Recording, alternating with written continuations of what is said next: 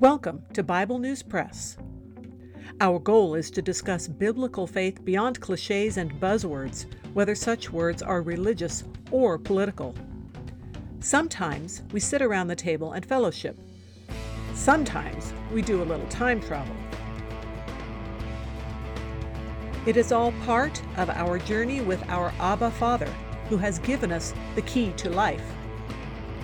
We do it with Jesus, and we do it together. Welcome. Hello, I'm Laura.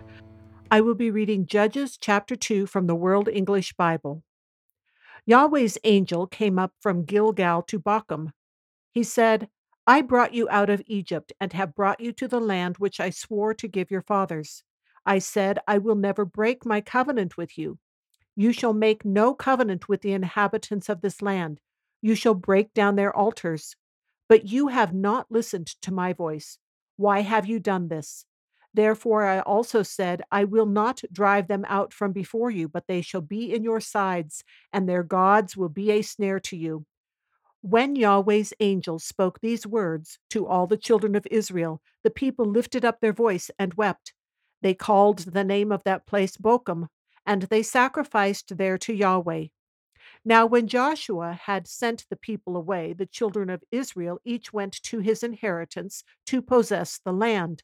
The people served Yahweh all the days of Joshua and all the days of the elders who outlived Joshua, who had seen all the great work of Yahweh that he had worked for Israel. Joshua the son of Nun, the servant of Yahweh, died, being 110 years old. They buried him in the border of his inheritance in Timnath Heres, in the hill country of Ephraim, on the north of the mountain of Gaash. After all that generation were gathered to their fathers, another generation arose after them who didn't know Yahweh, nor the work which he had done for Israel. The children of Israel did that which was evil in Yahweh's sight, and served the Baals. They abandoned Yahweh, the God of their fathers, who brought them out of the land of Egypt, and followed other gods, of the gods of the people who were around them, and bowed themselves down to them, and they provoked Yahweh to anger. They abandoned Yahweh and served Baal and the Ashtaroth. Yahweh's anger burned against Israel, and he delivered them into the hands of raiders who plundered them. He sold them into the hands of their enemies all around, so that they could no longer stand before their enemies. Wherever they went out, Yahweh's hand was against them for evil, as Yahweh had spoken, and as Yahweh had sworn to them, and they were very distressed.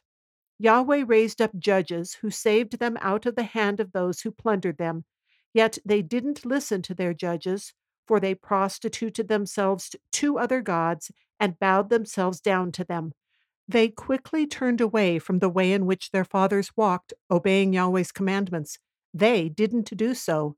When Yahweh raised up judges for them, then Yahweh was with the judge and saved them out of the hand of their enemies all the days of the judge. For it grieved Yahweh because of their groaning, by reason of those who oppressed them and troubled them. But when the judge was dead, they turned back and dealt more corruptly than their fathers in following other gods to serve them and to bow down to them. They didn't cease what they were doing or give up their stubborn ways. Yahweh's anger burned against Israel, and he said, Because this nation transgressed my covenant which I commanded their fathers, and has not listened to my voice, I also will no longer drive out any of the nations that Joshua left when he died from before them, that by them I may test Israel, to see if they will keep Yahweh's way to walk therein, as their fathers kept it or not. So Yahweh left those nations without driving them out hastily. He didn't deliver them into Joshua's hand. That's the end of chapter 2. I want to talk about just one part of this chapter, and that is in verse 15, where it says, Wherever they went out, Yahweh's hand was against them for evil, as Yahweh had spoken. When you read through the Bible, I think you can get the sense that the word that is translated as evil is not always being used in a moral sense. Let me read you something from the Dictionary of the Old Testament Pentateuch. This is the short introduction to the section on evil.